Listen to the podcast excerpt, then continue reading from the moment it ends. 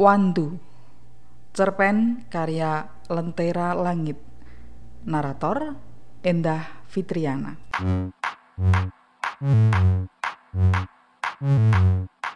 Sejak kecil, aku tahu bahwa diriku berbeda. Tidak cocok masuk ke dalam kelompok mana pun. Aku terlahir sebagai laki-laki. Atau itulah yang dikatakan semua orang kepadaku. Tapi mereka jugalah yang tidak menerimaku sebagai laki-laki. Mereka selalu mengatakan bahwa gerak-gerikku terlalu luas, jari-jari tanganku terlalu lentik, suaraku terlalu tinggi, dan wajahku terlalu halus. Apakah menjadi laki-laki harus memenuhi paradigma yang ada di masyarakat? Gagah, maskulin, dan kaku. Lalu, jika aku tidak terlahir dengan sifat-sifat itu, apa aku tidak dapat disebut sebagai laki-laki?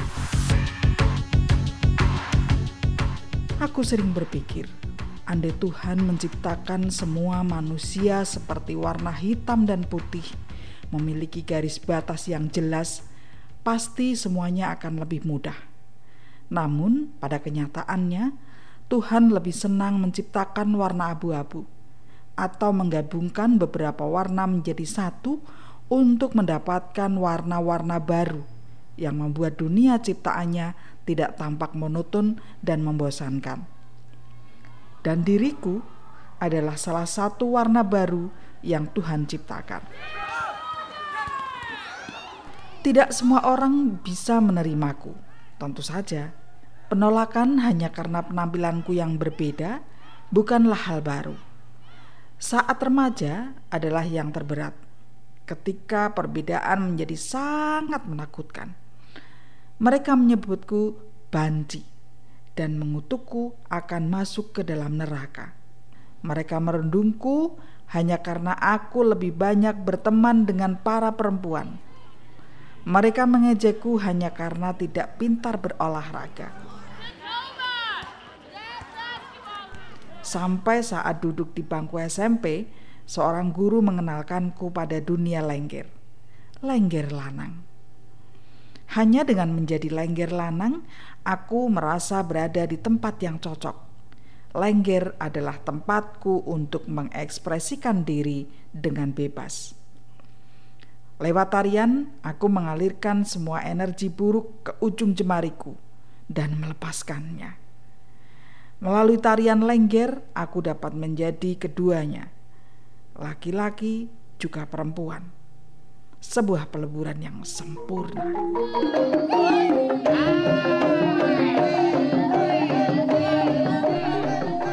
Mungkin itulah alasanku mendirikan sanggar tari ini.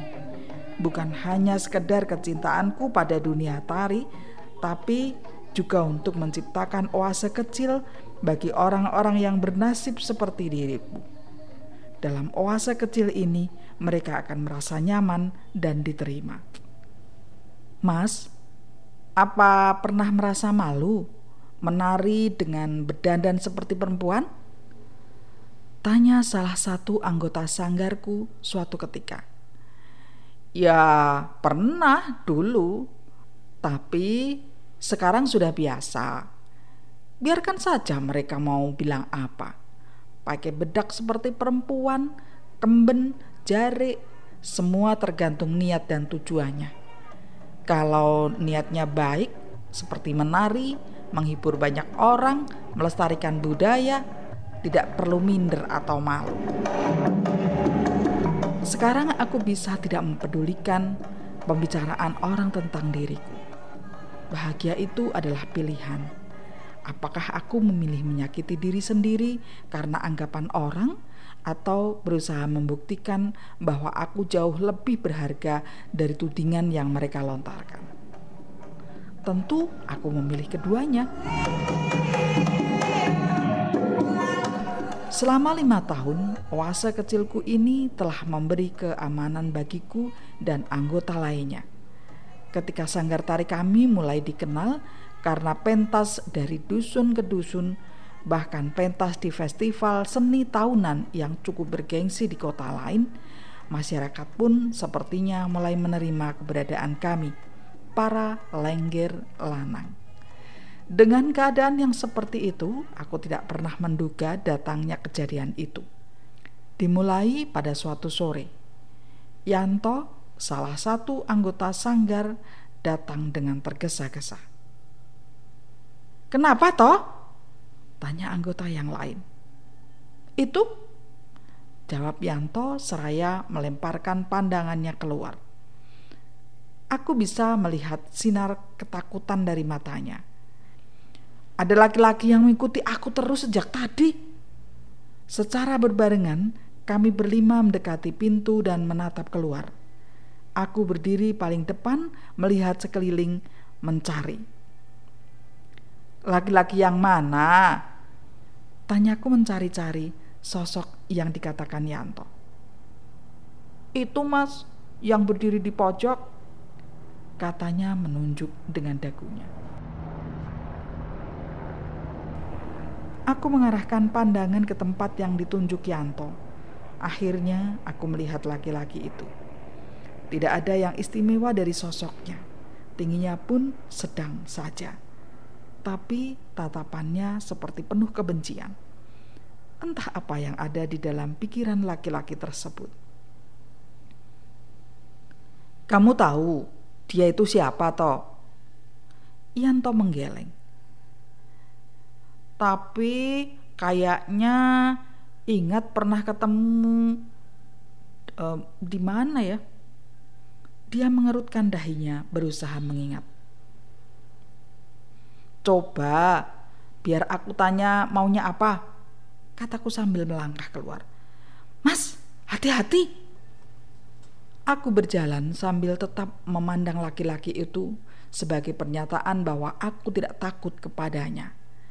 Namun, belum sampai keluar pagar, laki-laki itu melengos dan menyalakan motornya, kemudian pergi.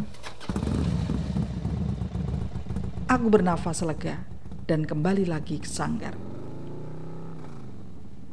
Sudah pergi, terangku kepada yang lain. Seram betul, apa maunya laki-laki itu ya? Kami memandangi Yanto meminta penjelasan. Tidak mungkin ada laki-laki yang mengikutinya tanpa sebab. Yanto menghembaskan tubuhnya ke kursi kayu, kemudian memandang kami satu persatu dengan pandangan khawatir.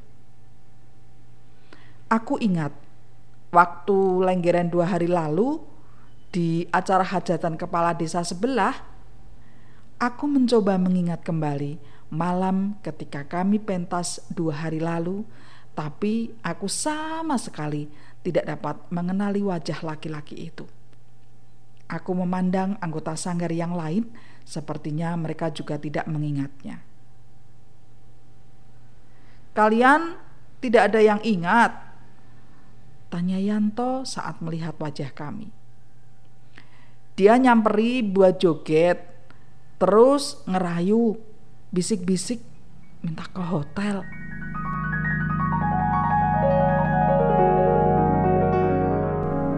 Di antara kami, Yanto memang memiliki perawakan paling halus. Ketika berdandan, sangat mirip dengan perempuan. Tidak salah jika melihat pertama kali akan menganggapnya sebagai perempuan tulen. Tapi semua orang sudah tahu kalau penari lengger lanang itu ya laki-laki. Ucap salah satu anggota sanggar. Makanya aku tolak tawarannya, terus bilang, "Saya ini laki-laki." Terus wajahnya berubah marah dan tangannya mendorong badan aku. Kayaknya dia kena uh, apa itu namanya? Prank-prank gitu sama temannya. Soalnya aku dengar ada yang ketawain dia. Kamu tahu diikutinya kapan? Tanyaku khawatir. Baru tadi pas mau ke sini, Mas. Aku sadar ada motor yang ikutin di belakang. Terus ketika masuk ke halaman, motornya berhenti di depan dan orangnya ngelihatin terus. Tubuh Yanto bergidik saat selesai bercerita. Kayaknya orang jahat celetuk anggota sanggar lain. Hus, jangan bicara begitu toh. Kamu mau menginap di tempatku dulu atau bagaimana? Sampai keadaan nyaman, usulku. Tidak perlu kayaknya mas, mungkin bukan apa-apa, cuma aku saja yang pikirannya macam-macam. Aku mencoba meyakinkan Yanto untuk menginap di tempatku laki-laki yang egonya telah ditertawakan atau jadi bahan ejekan dapat melakukan hal apa pun. Aku khawatir hal buruk dapat terjadi pada Yanto. Tapi Yanto tetap berkeras bahwa tidak perlu merepotkan diriku dan menganggap masalah tersebut hanyalah hal sepele. Dalam hati aku tahu, Yanto mencemaskan kehadiran laki-laki aneh yang menguntitnya. Tapi dia berusaha bersikap biasa saja agar tidak membuat anggota sanggar menjadi ketakutan. Yanto akhirnya bangkit dari duduk dan mengingatkan kami untuk segera memulai latihan. Sabtu malam besok kami akan pentas di dusun lain. Kali ini hajatan seorang pejabat kabupaten. Ketika irama calung diiringi kendang, Kemudian seluruh suara gamelan mengalir keluar dari speaker. Kami mulai bergerak selaras. Melenggak-lenggok, memutar, maju mundur, melemparkan selendang ke udara, kemudian menangkapnya kembali. Suara tinggi sinden memantul pada dinding memenuhi ruangan. Saat ketika kami menari, kami melupakan semua kesedihan dan kekhawatiran dalam hidup. Cerita tentang laki-laki yang mengikuti Yanto pun seperti terlupakan.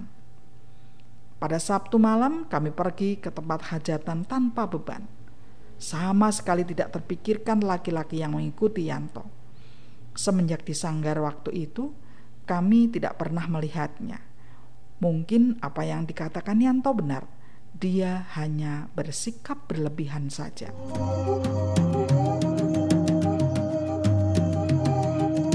Di dalam kamar yang disediakan, kami berlima berdesakan untuk bersiapan pementasan. Yanto belum terlihat. Dia berkata mungkin akan sedikit terlambat karena motornya sedikit bermasalah. Saat itu, aku tidak khawatir karena selama ini pementasan kami berjalan lancar. Walau terjadi sedikit sandungan, pasti akan beres pada waktunya. Jika sangat terpaksa karena Yanto tidak berhasil datang, kami berlima tetap dapat pentas. Namun, rasa khawatir itu tumbuh seiring dengan detak jarum jam yang bergerak mendekati waktu pementasan. Apa ada yang tahu kabar Yanto? Tanyaku kepada anggota sanggar yang lain. Tak teleponnya, jawab salah satu anggota sanggar. 15 menit lagi pementasan dimulai. Wajah sudah dipula sempurna. Kostum tari dan konde pun sudah kami kenakan. Tapi Yanto tetap tidak terlihat batang hidungnya. Perasaanku kok tidak enak ya? Gumamku. Perasaan ini bukanlah demam panggung, tapi sebuah kegelisahan akan terjadinya sesuatu yang buruk. Bagaimana? Apa teleponnya diangkat? Anggota yang kutanyakan menggeleng. Tidak diangkat, Mas. Mungkin dia sedang di motor dalam perjalanan ke sini. Kataku mengungkapkan alasan yang paling masuk akal. Apa kita lenggeran berlima saja, Mas? Tidak menunggu Yanto? Terdengar suara MC yang mulai memperkenalkan kami sayup-sayup dentingan calung dan pukulan kendang terdengar di latar belakang. Bagaimana lagi? Kita tidak mungkin menunggu Yanto kan? Ayo, kita bersiap-siap di belakang panggung. Ajakku. Ketika suara sinden mulai terdengar mengalun, kami beriringan menaiki panggung. Tanpa diperintah, tubuh kami bergerak selaras mengikuti tabuhan kendang. Tangan-tangan gemulai bergerak melemparkan selendang ke udara. Konon, seseorang dapat dirasuki indang dan dapat menari lengger tanpa harus belajar. Bahkan, ada kisah seorang penari lengger lanang legendaris yang dipercaya telah dirasuki roh Dewi Sekar Melati. Hingga sehari-hari penampilannya pun seperti perempuan. Menjelang kematiannya, Dewi Sekar Melati meninggalkan raganya dan penari itu kembali menjadi laki-laki. Aku tidak pernah mengalami peristiwa mistis seperti itu, tapi untukku menjadi penari lengger adalah perjalanan spiritual. Sebuah perjalanan pengungkapan jati diri tanpa rasa malu. Terlebih lagi saat menari di atas panggung seperti saat ini. Tidak terpikirkan orang-orang yang terang-terangan menolak kehadiran kami, yang menganggap kami hanyalah pembawa dosa karena mengingkari kodrat laki-laki. Tembang yang dinyanyikan sinden dengan suara tinggi membuatku terhipnotis dan secara otomatis menggerakkan setiap sendi dalam tubuhku. Lalu, ketika sinden selesai bernyanyi dan gamelan berhenti mengalun, aku menangkap sosok laki-laki itu. Dia berdiri di pojok di luar penonton yang bergerombol. Wajahnya tidak begitu jelas terlihat, tapi aku tahu dia adalah laki-laki yang mengikuti Yanto. Rasa aman yang kurasakan di saat menari tadi lenyap seperti tersedet habis. Jantungku berhenti berdetak ketika tatapan kami bertemu. Dari atas panggung, aku dapat merasakan kebencian yang terpancar dari matanya. Sepertinya dia tidak datang sendiri. Aku melihat dia berbisik-bisik dengan tiga laki-laki lain yang tadi berdiri di kanan kirinya. Sudah ada kabar dari Yanto? Tanyaku segera setelah kami turun panggung. Anggota sanggarku yang lain saling pandang. Tentu saja mereka semua berada di panggung bersamaku dan belum ada yang menghubungi Yanto. Meski aku menyadari hal tersebut, tapi tetap saja aku seperti menuntut mereka untuk tahu. Coba hubungi lagi, perintahku dengan tidak sabar. Kenapa sih mas? sepertinya khawatir sekali. Aku melihat laki-laki yang mengikuti Yanto tempo hari, dia ada di sini. Aku takut dia akan mencari gara-gara dengan Yanto karena dia datang tidak sendiri. Ucapanku itu menyadarkan anggota sanggar dan salah satu dari mereka mencoba menghubungi Yanto. Tapi setelah beberapa lama dia menoleh ke arahku dengan menggeleng.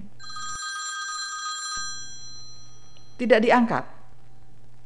Tidak, Mas. Aku coba tanya ibunya. Hati-hati, jangan sampai membuat ibunya ikut khawatir. Aku mendengarkan anak itu berbincang dengan ibunya Yanto sambil sesekali melemparkan pandangan peringatan agar dia tidak keceplosan mengatakan Yanto tidak muncul di tempat hajatan. Akhirnya, anak itu mengaku sebagai teman Yanto satu dusun. Kata ibunya, Yanto berangkat ke sini dan belum pulang. Terangnya setelah memutus sambungan telepon.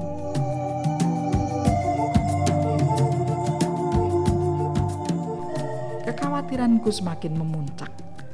Sepertinya kali ini semua anggota sanggar ikut merasakan kekhawatiran yang sama. Yanto tidak pernah menghilang seperti ini. Sebuah dorongan dalam diriku membuat aku langsung bangkit dan tanpa menghapus make up yang masih menempel berjalan keluar ke tempat motorku terparkir. Kita harus mencarinya. Aku khawatir terjadi hal buruk. Lalu aku memerintahkan dua orang ke dusunnya dan memulai pencarian dari bengkel tempat Yanto memperbaiki motornya. Sedangkan aku dan satu orang akan menelusuri jalan-jalan di dekat sini satu orang lagi kuminta menunggu di tempat hajatan kalau-kalau Yanto datang. Tempat hajatan malam itu berada cukup jauh dari jalan utama. Walau sudah diaspal halus, tapi banyak terdapat kebun milik penduduk sepanjang jalan. Daerah terbuka pun merupakan hamparan petak-petak sawah yang tidak terlihat batasnya lampu penerang jalan pun tampak hanya sekadarnya. suram, dan hanya mampu menerangi area kecil di sekitarnya. Aku mengendarai motor dengan perlahan, mencari-cari tanda keberadaan Yanto. Aku berharap menemukannya di pinggir jalan sedang mengutak-atik motornya agar mau menyala. Bukan alasan lain yang tidak ingin aku pikirkan.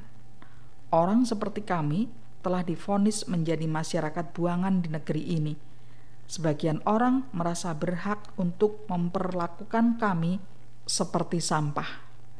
Apalagi saat aku melihat cara memandang laki-laki yang mengikuti Yanto.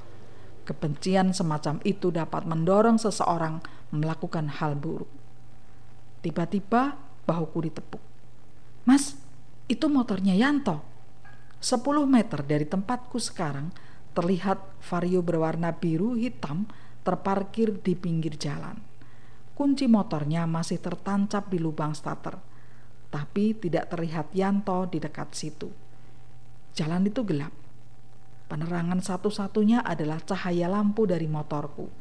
Di sampingnya terdapat kebun hitam pekat tanpa sedikit pun terlihat cahaya di sana. Yanto! Yanto! Kami mulai memanggil-manggil nama Yanto. Untuk sesaat kami tidak mendapat sautan. Tapi samar-samar aku menangkap sesuatu dari dalam kegelapan di depan kami. Shh, diam dulu. Kamu dengar tidak? Terdengar suara rintihan dari dalam kebun. Aku buru-buru mengubah posisi motorku agar lampu utamanya menyorot ke dalam kebun. Cahaya lampu motorku menangkap sosok yang sedang meringkuk di tanah. Jantungku langsung mencelos dan segera berlari ke arahnya. Yanto, Yanto! Sosok itu berusaha mengangkat kepalanya, tapi langsung tergeletak lagi. Hanya tangannya yang menggapai-gapai ke arahku. Aku dapat melihat tangan itu berlumuran darah. Bayangan buruk yang tadi hanya dalam pikiranku kini menjadi kenyataan. Yanto meringkuk di atas tanah, memegangi perutnya, Mulutnya terus merintik kesakitan. Wajahnya penuh darah, bibir dan matanya pun lebam. Wajah itu tidak dapat dikenal lagi. Seseorang atau mungkin beberapa orang telah memukulinya habis-habisan. Cepat kamu kembali ke tempat hajatan dan cari bantuan. Kamu pakai motor Yanto saja, biar tidak gelap di sini. Cepat, pergi sana. Perintahku.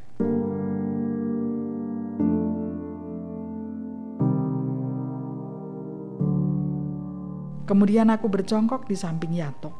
Aku tidak tahu harus melakukan apa saat ini. Melihat kondisi Yanto membuatku merasa gagal. Oase kecil yang kubangun untuk kami merasa aman ternyata tidak ada artinya. Siapa yang melakukannya, toh? Tanyaku lirih. Yanto berusaha membuka mulutnya, tapi yang keluar hanyalah gumaman lirih. Apa laki-laki yang mengikuti kamu kemarin itu yang melakukan ini? Tanyaku dengan rasa marah terpendam. Aku janji padamu toh, laki-laki itu akan dapat ganjarannya. Yanto menatapku dengan matanya yang lebam dan mengangguk pelan. Aku ingin sekali berteriak di tengah kegelapan malam, menyerukan kemarahanku kepada Tuhan.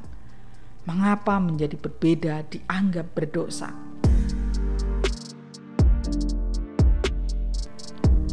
Sebulan setelahnya, aku berdiri di ambang pintu sanggar. Hanya ada satu orang di dalam sanggar.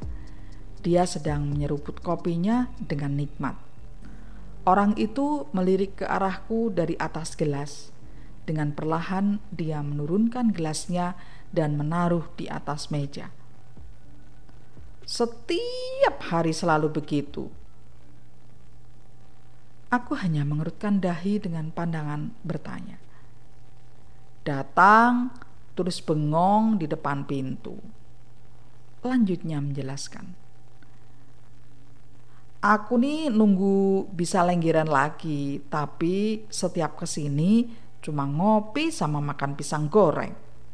Aku tersenyum mendengarnya bersungut-sungut. Ya, masa lenggeran cuma berdua? Yang lainnya ke mana toh? Aku mengangkat bahu seraya menghela nafas. Semenjak peristiwa malam itu, si Yanto dilarang ibunya buat lenggeran. Terus yang lain juga ikut ketakutan. Walau alasannya macam-macam tidak datang ke sini, pasti alasannya cuma satu. Gara-gara Yanto dipukuli. Terus mau berhenti lenggeran? Berhenti menari lengger? Tidak Aku tidak pernah berpikir sampai ke sana. Aku akan terus menari hingga tubuhku tidak lagi dapat bergerak. Ya, tidak. Lah terus, setiap hari cuma bengang-bengong aja. Di dusun sebelah itu loh, ada sanggar tari lengger juga. Kenapa tidak gabung? Kolaborasi gitu. Sambil cari anggota baru, orang yang tidak suka itu akan ada terus. Kalau kita berhenti, ya namanya nyerah, kalah. Aku menciptakan sanggar ini untuk dijadikan tempat perlindungan bagi orang-orang berbeda seperti diriku. Aku tidak akan membiarkannya runtuh dan perkataannya benar. Kalau berhenti sama dengan menyerah. Jika aku ingin meyakinkan Yanto atau anggota sanggar lainnya, aku harus terus maju, tidak boleh berhenti. Pada kenyataannya, kami tidak pernah meminta Tuhan menciptakan kami seperti ini. Tidak sesuai dengan penilaian masyarakat tentang sosok laki-laki. Tetapi Tuhan tetap menciptakan kami seperti ini. Apakah Tuhan telah membuat kesalahan? Tidak, bukan Tuhan yang salah Masalahnya ada pada manusia. Mereka senang menghakimi karena takut dengan hal-hal yang tidak mereka pahami. Aku berbalik dengan langkah mantap menuju motorku yang terparkir di pekarangan. Loh, loh, kok malah pergi? Mau ke mana, Mas? Ke dusun sebelah, jawabku. Aku tidak akan menyerah Selama aku dapat bangun pada setiap hari yang baru, aku tidak akan berhenti menjadi seorang penari lengger lanang.